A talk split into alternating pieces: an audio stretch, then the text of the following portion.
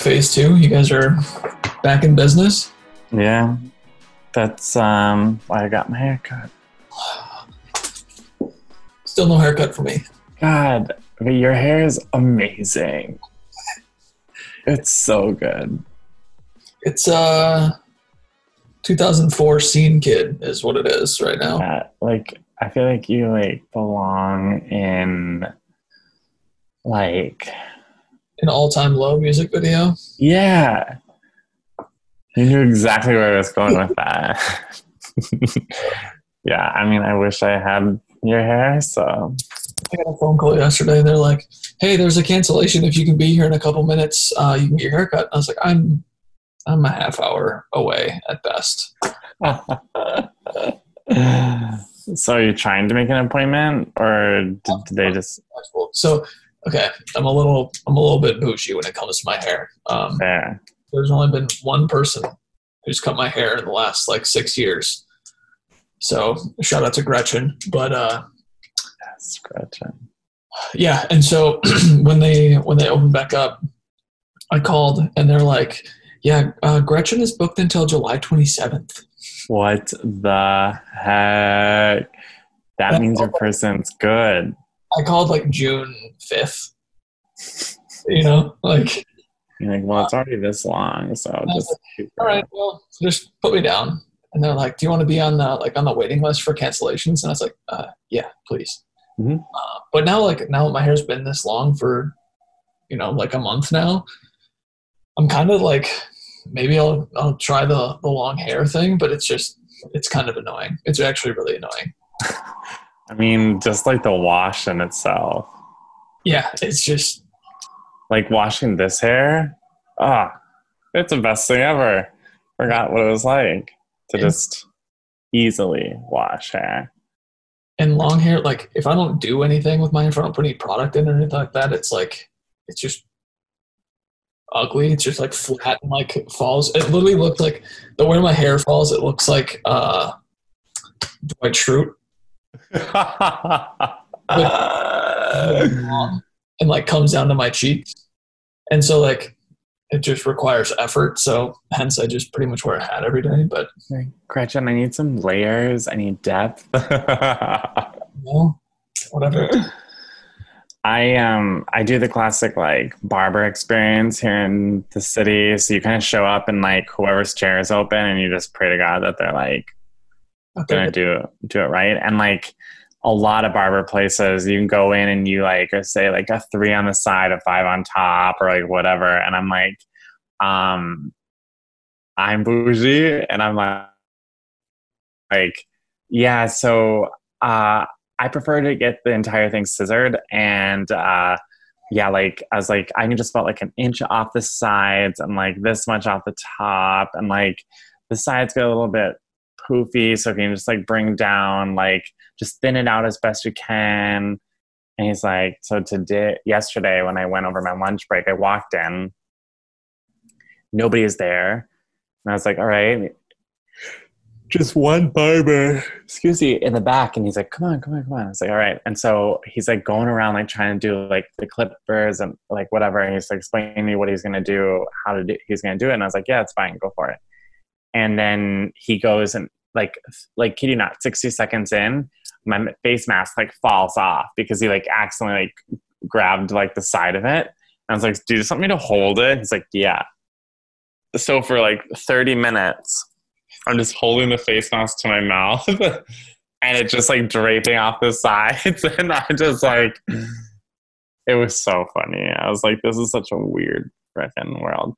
So, um, and then if you weren't getting your hair cut, only one person could be in the lobby. And like, it's a really long space. Yeah. So only one person could be in the lobby. And if you weren't waiting in the lobby, you had to sit in the chairs outside on the sidewalk. So good social distance. And there was only two barbers or three barbers working at a time. So it's like, I think they could really probably get four in where it's like everyone works in like a corner, but um, more to come. But we enter phase three on I think July fourth. So Nice. You gone to like restaurants, done any of that?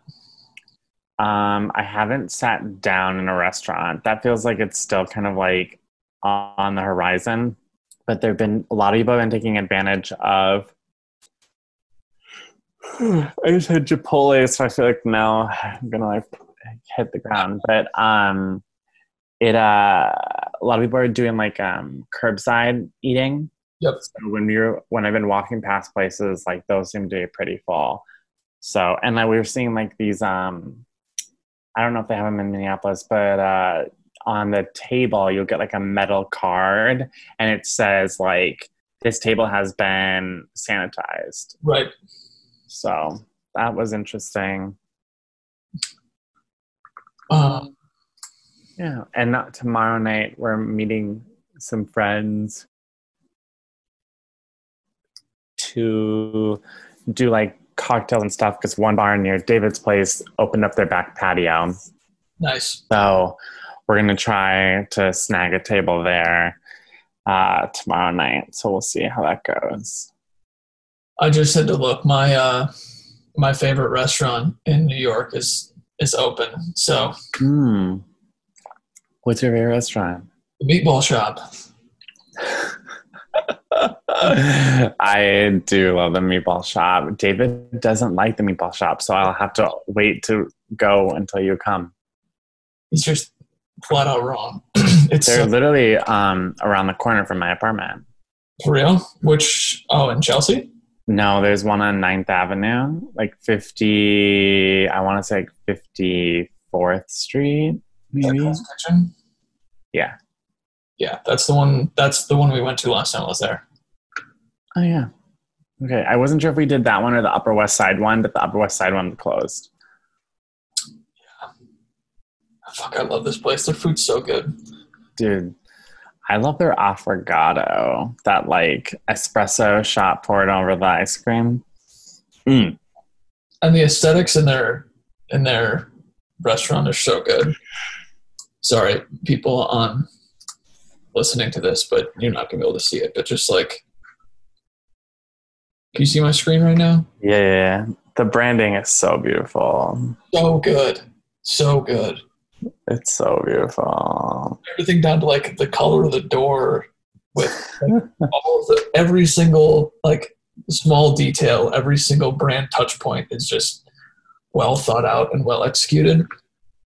Yeah, It's just good for the soul, you know. it truly is. Who doesn't love a good brand experience?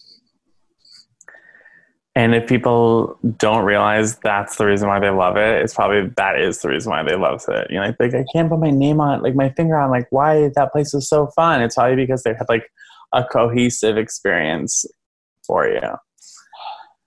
Ah, lovely. Absolutely. Um, well, speaking of experiences, I uh, I was back in the office this week. How? So our office is a is a co-working space, Oh yeah. and so the co-working space is open. So I was uh, I worked from home today, but I worked from the office yesterday, and it was fucking amazing. You loved it?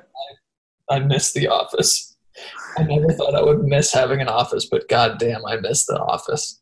Oh, see, I'm like torn. I have no idea what to think. We're still for sure home through August, so we'll see what happens. But I don't see us returning before January. Yeah, probably not. Um, but there was like, I mean, the co-working space is probably like five to seven thousand square feet. The entire, Okay, so it's like a big space. and it's not like our office is small, but I saw there was like I saw six people the entire day, Hmm. and so there's not a lot of people there. Um, What's the um other good amenities at your new co-working space? uh, no, Oh, it's all right. it's an office. It's in an old uh, an old warehouse that's been I mean, that sounds dope. It's like it's a it's a half decent like atmosphere and the space is kind of cool. Probably beats some of the beige prisons I've worked in. Definitely, yeah. much it's much better than any of the offices at UMD. That's for sure. Okay, but I had a nice office there. I mean, it was still white cement brick. It's true. Um, It was definitely like probably out of the one, two, three, five places I've worked now. That is definitely probably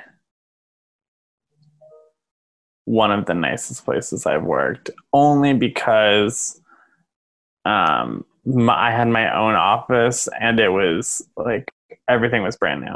That's literally the only thing that was cool. Um, yeah, dude, I don't know what it, I just like going to work now. It's like I'm here to work and like get shit done. It's like that separation of like space. So I was there for like six hours and got like a week's worth of work done. It's great. Heck yeah.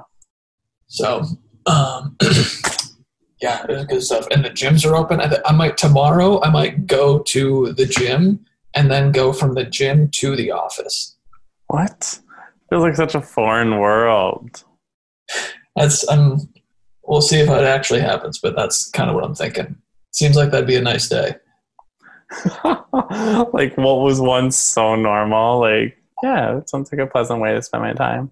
Yeah. I don't know if the gyms are open here. I think they're like appointment only. I haven't been charged for my gym, but I think I might just try to get out of actually my gym is so cheap. It's like Planet Fitness, so it's like ten dollars a month. It's nice to run inside when it's like really horrible out, but um yeah, I just don't see like uh me running back to the gym quite as quite quick as quite as soon as I thought I would.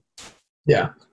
Uh, yeah, I, I didn't get charged at all for the gym until I think until just this month. So, Hmm. but I figure I might as well use it. I hate, yeah. I loathe running, and I'm in not good shape to be running. So I need to like go to the gym and work up my fitness so I can actually like run outside. I'm just like, I can run like a mile. That's about it. It sucks. Like I've been like I was getting hard on myself for not being able to go farther, but then I realized I was like sprinting it, and so it's like of course you're like ex- exerting as much as you can. Yeah. I don't know. I feel pretty good about like my uh, fitness goals during quarantine, but I need to get better on like a more consistent routine. That's what I need too, especially like it's so hard to have a routine when you're just at home all the time. Yeah, I bought like a whole bunch of bands and stuff, so like to try to be like more normal. Right. So now I don't have an excuse. Before I was like, well, I just don't have the right tools. Yeah. And like I don't know, I have a hard time like sleeping, lounging, watching movies, working, working out, and cooking and doing my laundry like all in the same place. Fair. I mean, yeah, like it's mu the whole like I don't know. I just like the idea of like now that we've been trapped in a place for so long, just like it just would be nice to be in a place where you could just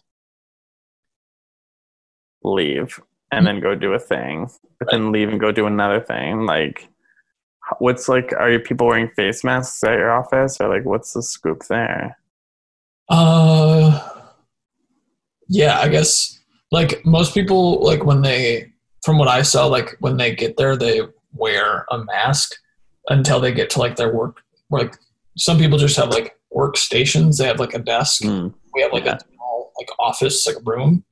Um, so I think most people do until they actually get to like their workplace, their work space, and then they take it off because all the workspaces are super spread out and pulled apart. So it's not like you're working shoulder to shoulder next to somebody. So, Totally.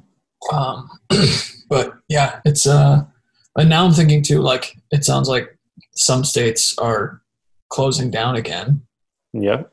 and so I'm thinking that trying to live in a different state every month might be kind of tough to do if everything is closing. So I'm reevaluating what I'm going to do Well.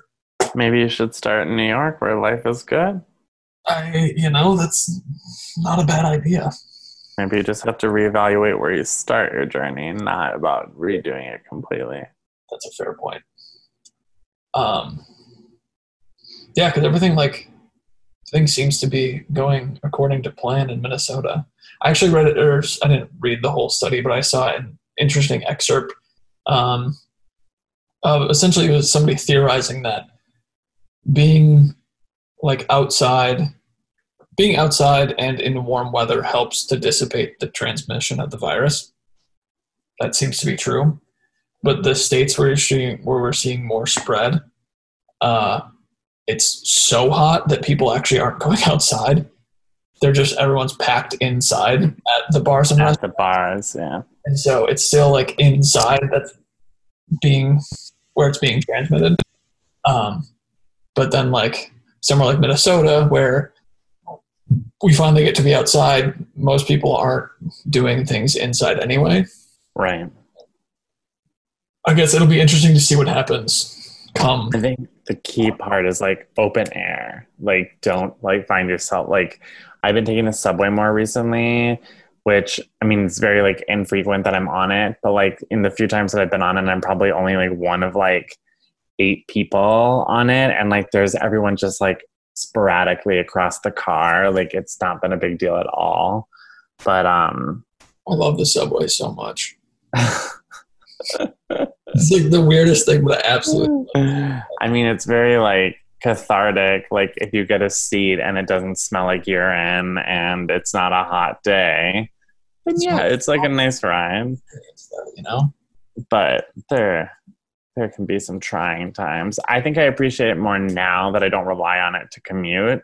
Right. like now that i walk to work like it's like or like when i did like now it was just to get to it like it just became like another way to get places. Um but now i've been biking so like there's that.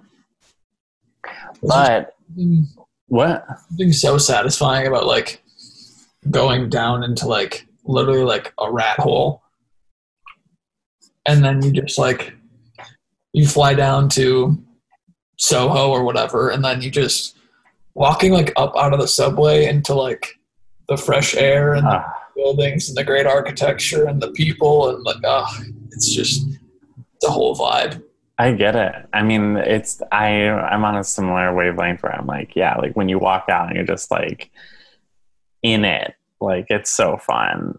Um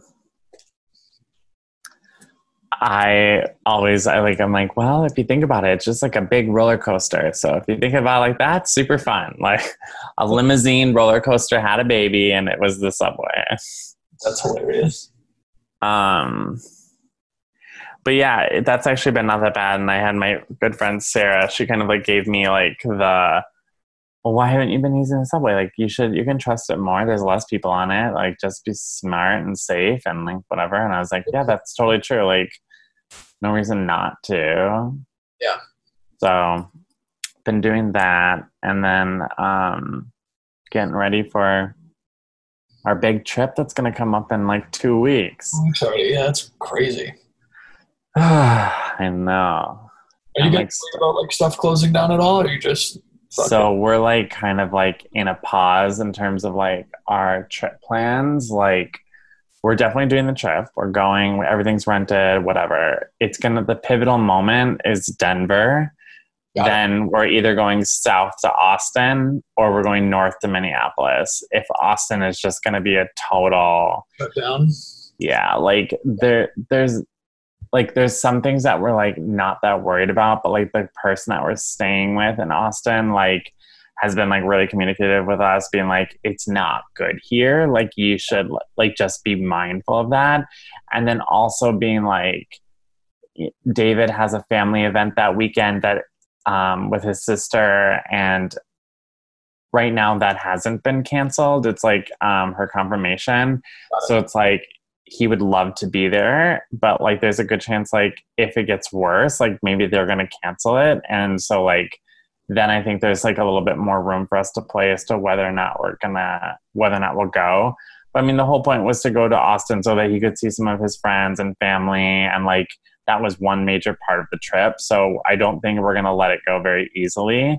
Um, but you might find us in Minneapolis, and uh, if uh, we if we just deem it to be like kind of like the wrong move, so.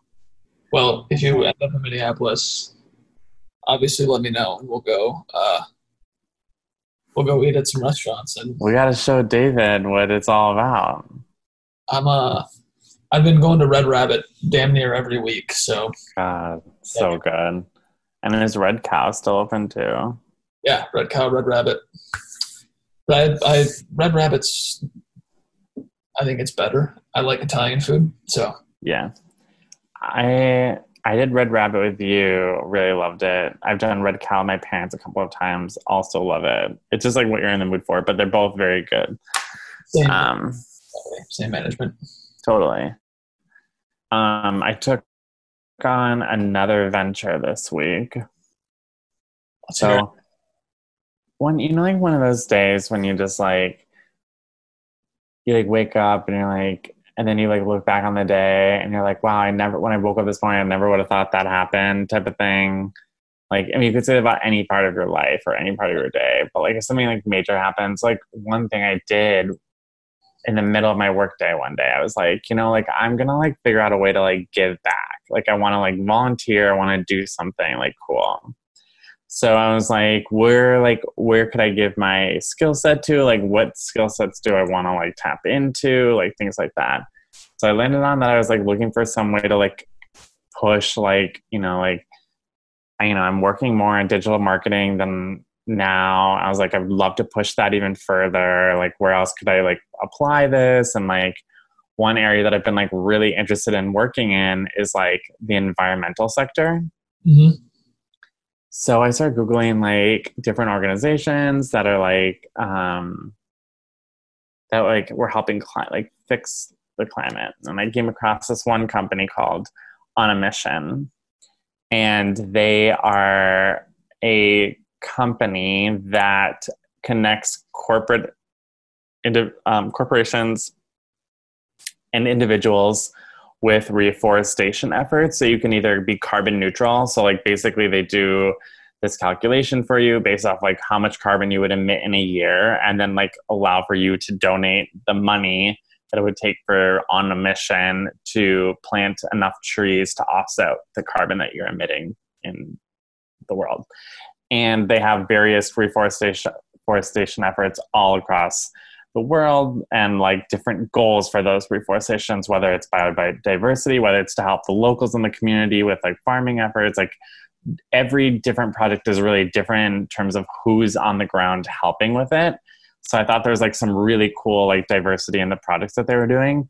And so sure as enough, they were looking for like a marketer to like join their team on a volunteer basis.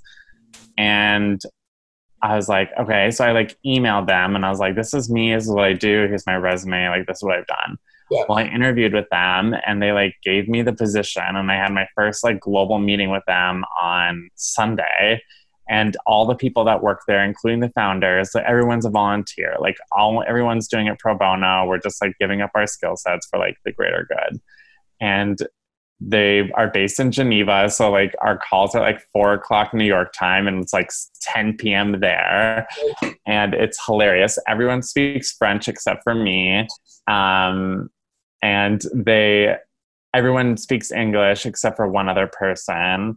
I was like, well, I can speak some German. Like, no, no, no, like we don't all know German. And it was like so funny. But like some people are in London, some people are in Canada some people are in Paris, some people are in Switzerland. So it's like a really like it really is a global team. And it's so cool. And a lot of like I work with the two founders are environmental engineers. Um, I work with one individual who does like comms and PR, one individual who does business development, one other person that does more partnerships.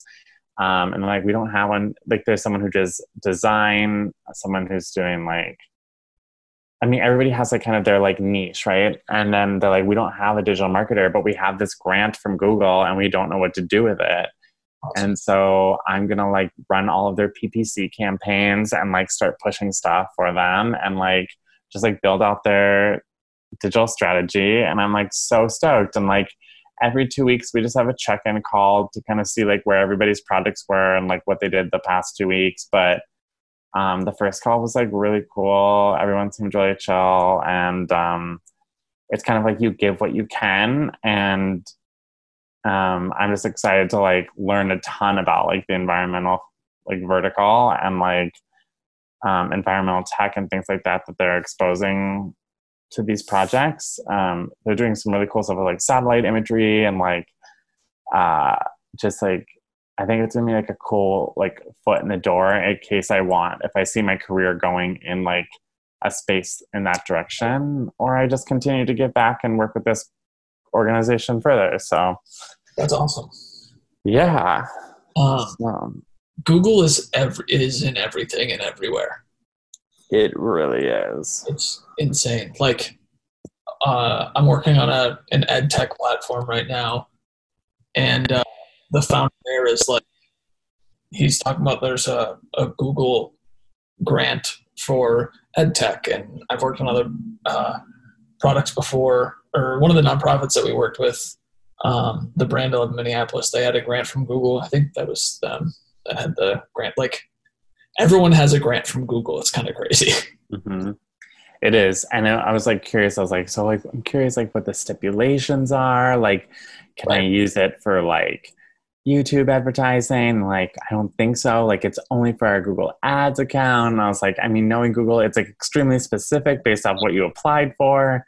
So just gonna like tap in, but they have like a sizable amount to work with. So I'm like, all right, like let's just like hit the ground running and like test some things and try some things and like Do they have a like a content team or like They so it looks it sounds like one of the founders has been writing the ads in French. So like I'll probably end up writing some of the ads in English or doing my best to like translate it um, with the founder. He's fluent in both languages, so like the copy is definitely like there. It just um, yeah, I'll be I'll be curious to see how it kind of all works together but ideally yeah like it'd be interesting to like there's one individual who's communications but she's kind of more focused on like the email newsletter and keeping those who are involved like interested in staying involved versus like um what do you call it? Like putting out marketing ad copy and things like that. Yeah. Are you looking at the website? Uh no i'm actually looking up there's this um what i'm thinking is it'd be interesting if you could find um instagram accounts or instagram creators or youtube creators that do like travel blogs hmm they did like an ambassador campaign Yeah, that's see um, with and like environmental influencers type of stuff, but they said that they had trouble keeping them engaged. So it would be interesting to see, and I'm sure like these some of these people who are have enough followers are used to being paid.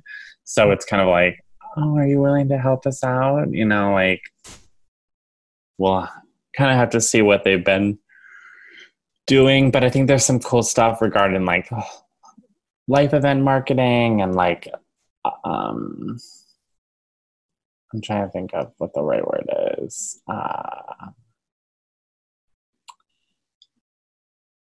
uh, I want to say like audience affiliations, but like that's not the right. It's like more like customer intent marketing and like people who have like taken actions that we deem um, quality and things like that. So looking to like kind of work on like psychographics and demographics and geographics and understand like who's done what, where it's done well. Are they optimizing all against each other? Should we, we need to separate into some ad groups and like probably just get the campaign a little bit more organized as a whole, like the entire account, and then uh, get the Yeah. ball um, when I think of like an environmental agency or like climate change activism and stuff like that, like, and I think this is probably probably true for a lot of nonprofit organizations of like content their content marketing is so like lacking Mhm.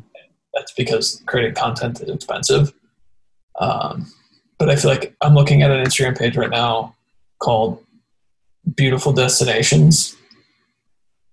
And like to me, like this is kind of like what a if if I if I was running some sort of environmental nonprofit, this is like the type of stuff that I would want. I would try to use to push my message and have this type of content because this is I mean for better or worse, Instagram is or does rule what content is and like what type of content uh, leads the way, I guess you would say. That and TikTok, but you know. Good old TikTok. I know, like they're um I think there's like a a really they have a really nice aesthetic going on their um Instagram. Oh cool. And so and it's well designed. Like they definitely have someone in house that's like doing a good job. Like even their logo I like I thought was like really nice. It doesn't really say anything about what they do, but I think there are worse logos out there. It's just like a nice type treatment. Right. But if anything, they have there's no need to like revamp that. Like I think there's some strong stuff we can do here with some like display advertising and things like that. So Yeah. we'll Uh, it's definitely not the worst stuff I've ever had to work with, which is Yeah. Um, speaking of TikTok, um, so India, the country of India, banned TikTok this this week. whoa. Why? Oh, because India's in the huge fight with China. Well, and China, you know, just owns all of anyone who uses TikTok. China owns all their data. True. Uh, and so it's pretty, I mean, that's pretty crazy. Uh, Um, so like is India in a similar place like China where they can like block a site for the entire country?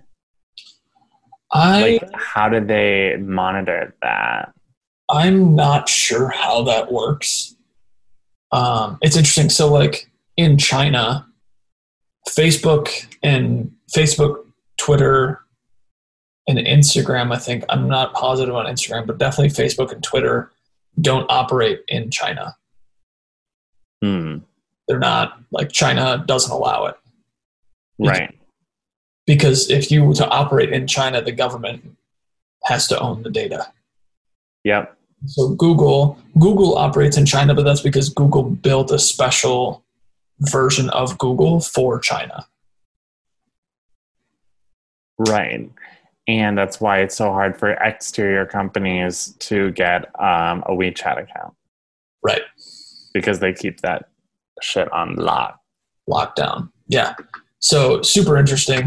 And then um yeah, I haven't dove into the China, India and what's going on, but um I mean India announced that they're blocking a bunch of apps and companies from from India this week, which is interesting. Um, but I mean, I assume it's something similar to like the Huawei ban that's in America. You know, like you can't use, you can't, I believe you can't use Huawei equipment to build 5G networks. I'm pretty sure that's the rule. I could be wrong, but I'm pretty sure that's the rule. Hmm. But also interesting. So last week was it last week? Yeah, last week um, was WWDC, which is Apple's developer conference, I watched a little bit of this.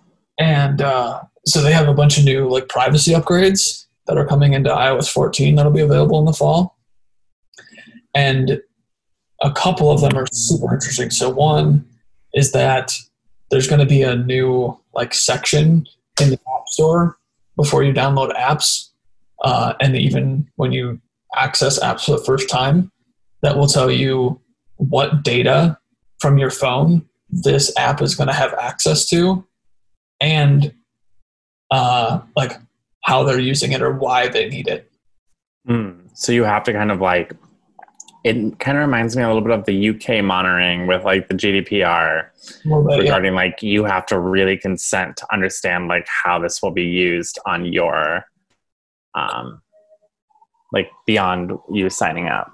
Yeah, and so there's even um, a like you can set it up to get notifications when say an app like checks your clipboard. Yeah. So, like the clipboard, for anyone who doesn't know, is when if you copy and paste something, you're copying it to the clipboard and pasting it from the clipboard. So if you copy something, it's saved on the app's clipboard. And so, um, in one of the talk podcasts I was listening to, they were talking about TikTok and that if you're typing comments on TikTok, TikTok is looking at your clipboard like every like fifth letter. Interesting.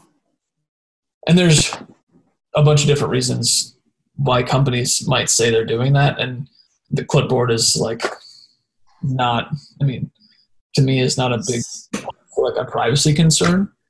But It'll be interesting to see how Google or I mean not Google, like like just the App Store holds people accountable to be truthful about how they're utilizing this information.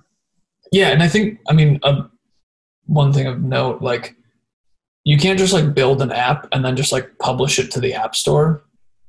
Like there's a review Right. process. There's certain standards you have to meet. You have to submit your code. They actually go through and look at your code and see what you're doing and how it works and stuff like that. So, um, on one of the products that I've worked on in the past, we were we were trying to figure out how to get a, around the what uh, everyone calls the Apple tax. So, Hmm. if uh, if you have an app on the App Store and someone makes a purchase on your app, thirty percent of that sale goes to Apple. Damn. and so um, that's been that's been the uh, kind of the impetus for a lot of antitrust talk around Apple and the App Store and how they can, you know, is that uh, an appropriate number to have attached to any sales? Um, but that's the reason why if you go to uh, if you download, excuse me, the Netflix app without an account, you can't sign up for Netflix on your phone. Hmm, I guess I'd never even tried because I already had it. Right.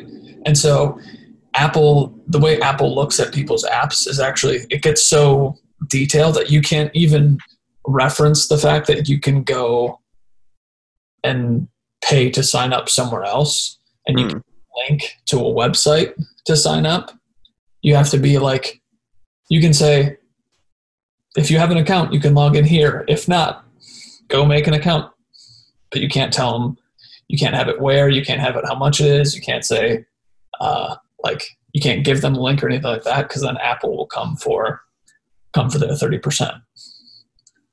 Interesting. Those workarounds be real. So, yeah, and it's interesting. There's a whole bunch of content out there on the Apple tax, and um, some people have gotten like they've gotten it reduced because they have so many users and things like that. So you can make like one-off deals. Uh, but super interesting stuff that I never, I never would have thought about if I wasn't directly involved in trying to get around it. I feel like um what do you call it? Like when you have um like hold on, my thought like totally just escaped me. It's about Apple tax. Workarounds. Netflix.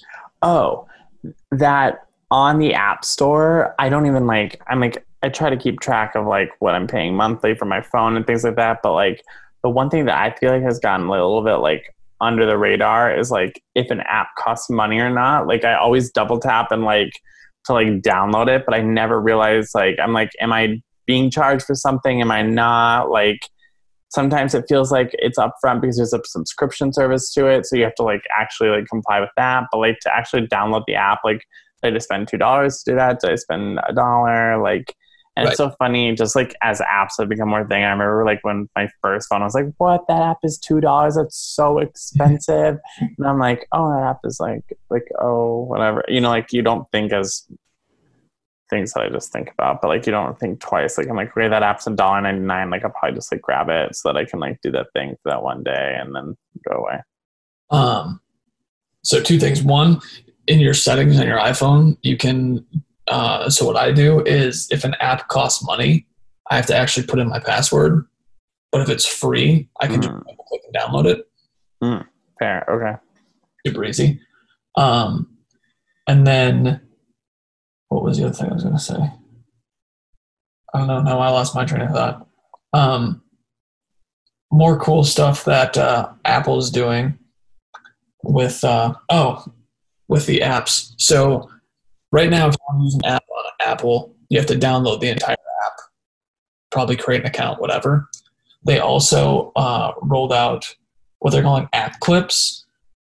And so it'll be like a QR code, and you can scan the QR code, and based on whoever set up that QR code in that app, it can open um, a small portion of the app.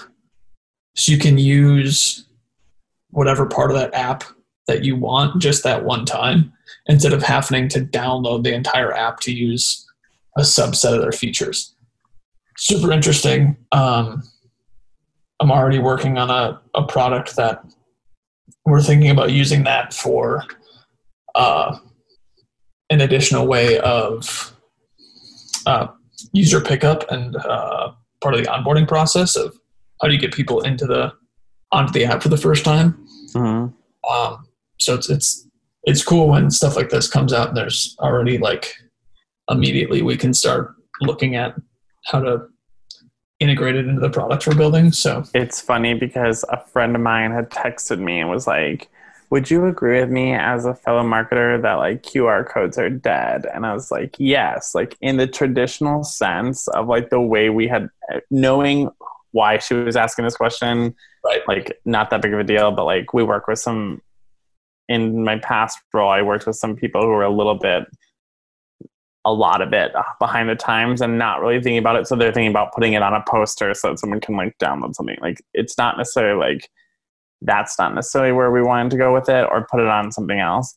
But literally like the next few days the applet thing comes out and i was like okay like there's some really cool features about some stuff that we do on campus where like regarding like a virtual tour like an app clip through that software product would be really really beneficial and allow for like a custom qr code through that to either launch the tour on campus or to like things like how they could like be developing an app clip for the virtual tour to be more accessible on your phone so I was like, that will be like a great place for the QR code to live. So I had to retract my statement 48 hours like later and be like, actually, it's like really forward thinking, but you have to apply it like this. You can't think about it as like what the the QR code that was on your XL soda from McDonald's like yeah, and we actually used, um, and it, I guess I would say it depends on your demographic because one of the apps that I worked on uh, when I did more like on the marketing side of stuff too, we actually made like small square business cards and we put a QR code on the back mm-hmm. uh, for trade shows. Mm. We just leave them out because one, the name of the company was uh, odd and it was a unique spelling. And so having something like that where you bypass like you skip the where is my app store app on my phone okay now i have to search it is this the right one hit the download button you can just do that and boom you're there well now our cameras can read them a lot easier than they could because yeah on apple all you have to do is hit the camera button and you just point your phone at it and it scans it you don't need a you don't need a qr code app for qr codes right uh, so that was interesting. That moment in time when technology was advancing our phones and like they couldn't keep up. Right. Um, another thing is they're doing um, so I have an app that uses this now, but they're integrating it into like the iOS. But there's actually like haptic touch or like tactical activation of your phone on the back of Mm. the iPhone. Mm. So like my sleep app that I use, um, if I want to like snooze my alarm, I just tap the back of my phone twice. It's currently built into your phone like that? Yeah. Wild. And so what Apple's doing is uh, you you'll now be able to set like a double tap and a triple tap to open up different apps or do different things. Mm. uh, and it was open. I watched a video. Um, Marques Brownlee did a video on all of the iOS stuff. And so, have you seen like Apple shortcuts? Have you seen this app? Mm-mm. So there's this thing called shortcuts on your phone, and you can do different things. So you can use it like create a shortcut, and you can add an action, and it can be like text this person this message, or like send this message, turn my phone into sleep mode, and uh, set an alarm Sure.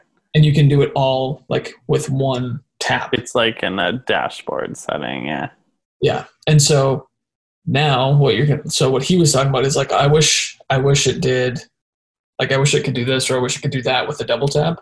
So what he did because he has the beta um, was he he mapped it to run a uh, a shortcut. So a double tap would run one of his shortcuts, which would run a bunch of different things on its own in its phone. It was like it was very cool to see like just kind of hacking together the features of an iPhone to make it work how you want to work is super interesting.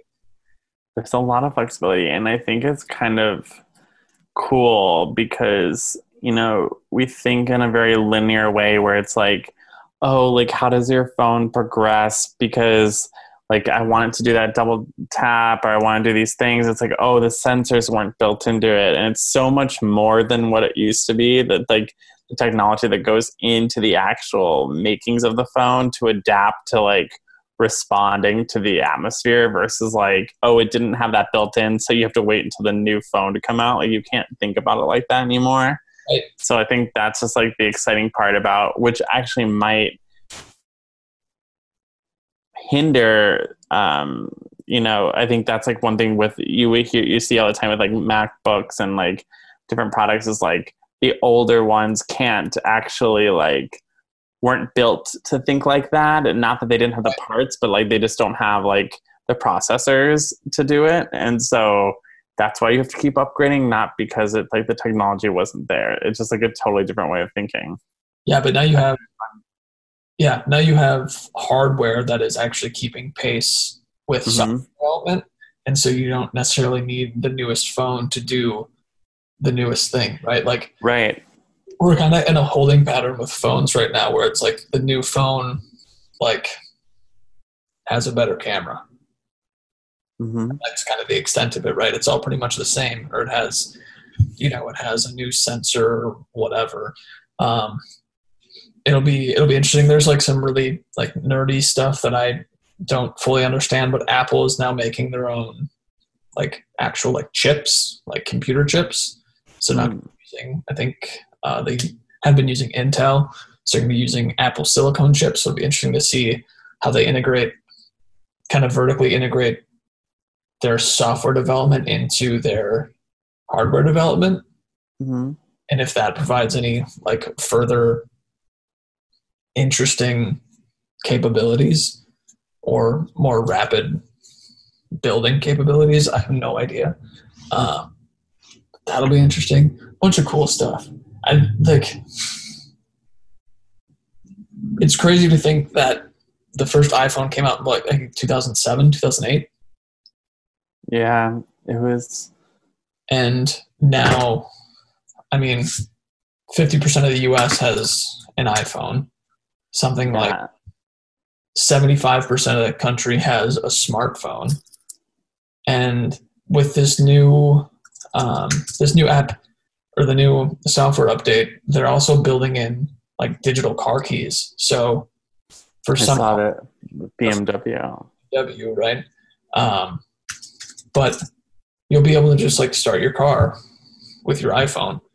So cool. And like if you use a, I'm sure if you have a smart home, right, you can unlock your front door with your iPhone, shut off your lights with your iPhone, start your car, walk to the coffee shop and use your iPhone to pay for your groceries or your coffee or whatever, right? It's becoming, it's so connected Mm-hmm. not just like the environment, but to us, it's such a natural extension of what we used to have all these like strange mechanical things. Like we used to go to the grocery store and write checks and then they'd fucking stamp the check and then you'd get out your car keys and you have to plug your car key into the door to unlock it.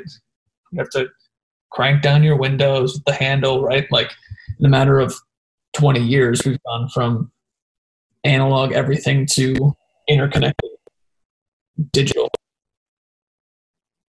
That's why it's always been cool to be a child of the 90s, knowing that like we didn't really know life before internet. Like we, like it wasn't something that like was relevant to our experience. Like by the time we were going through like elementary school, we were going to computer lab and doing our thing.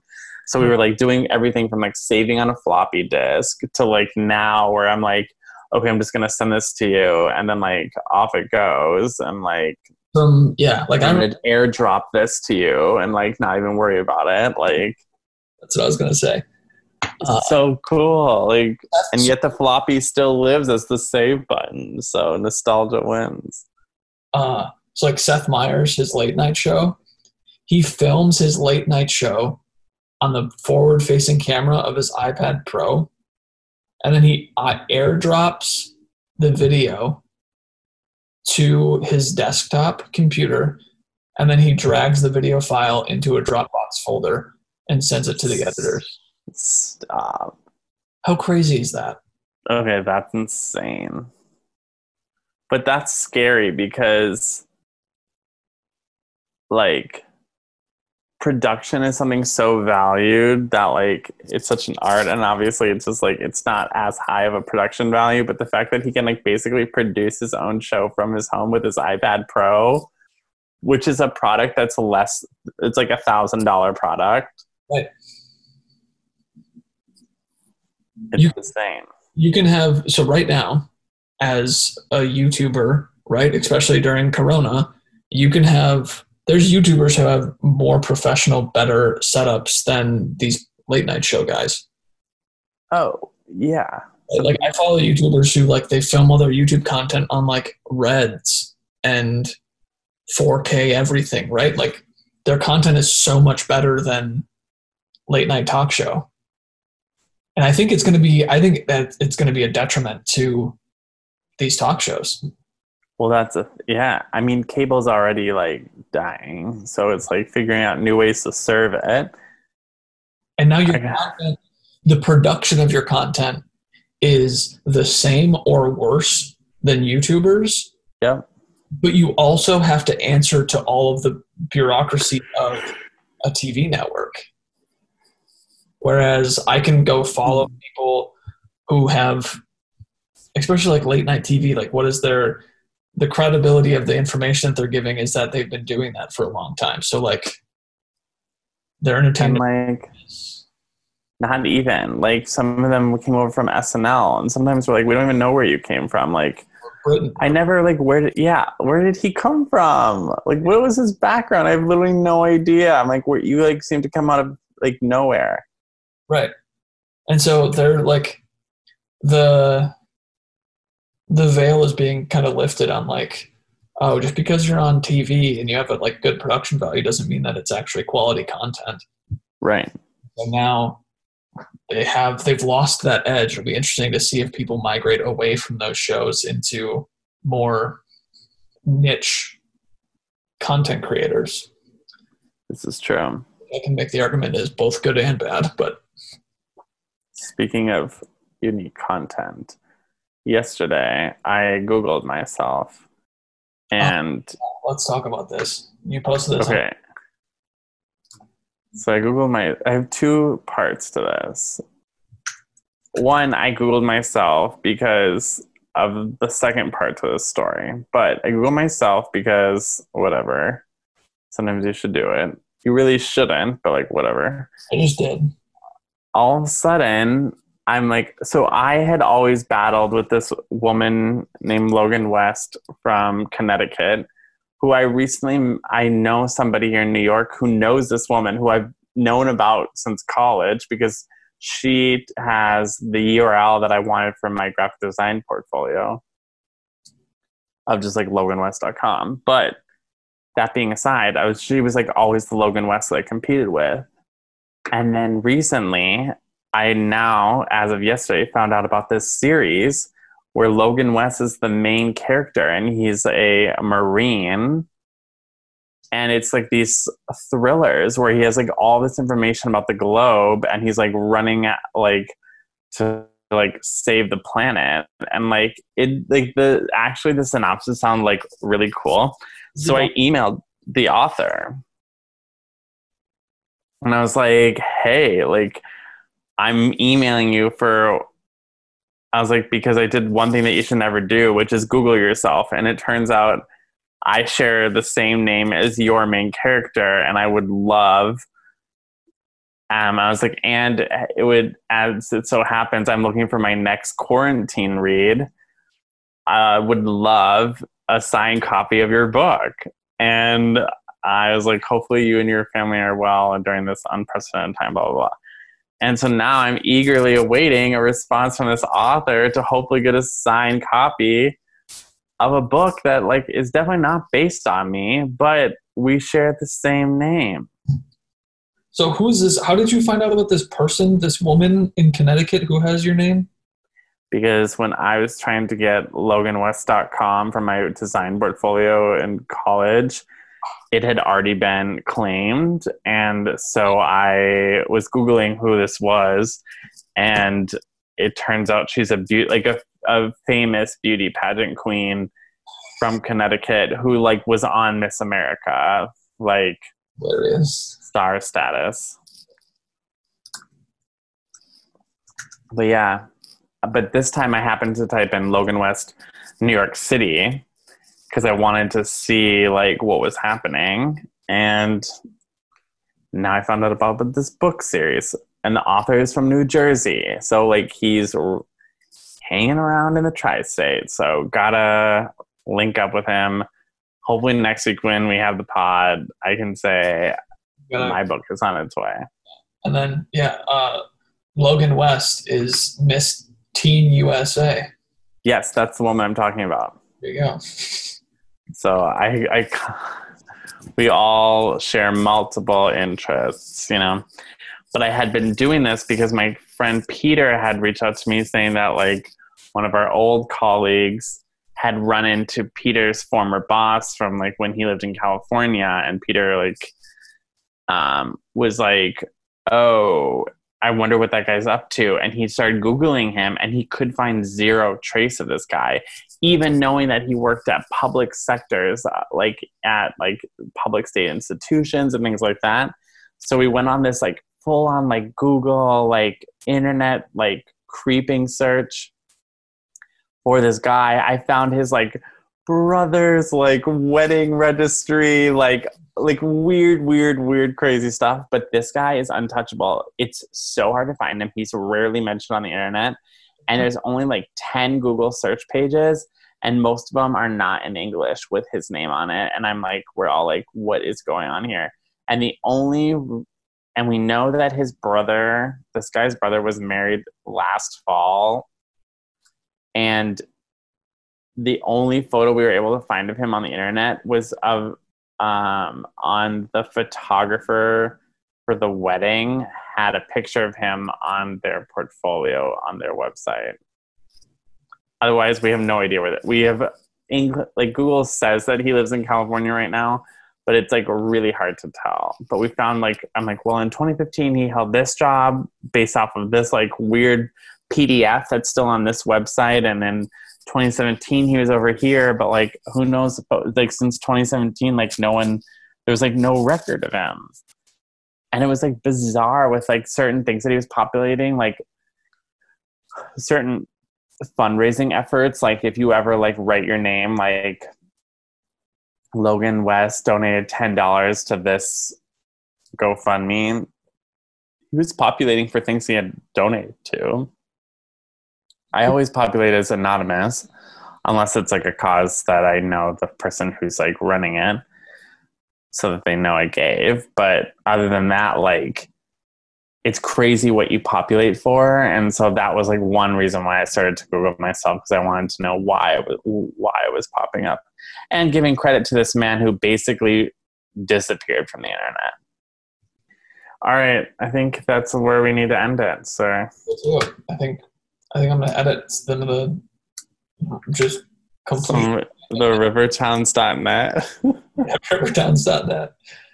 We'll, uh, yeah, it's fine. There was a little bit of ramble. We can. Yeah, yeah. somewhere.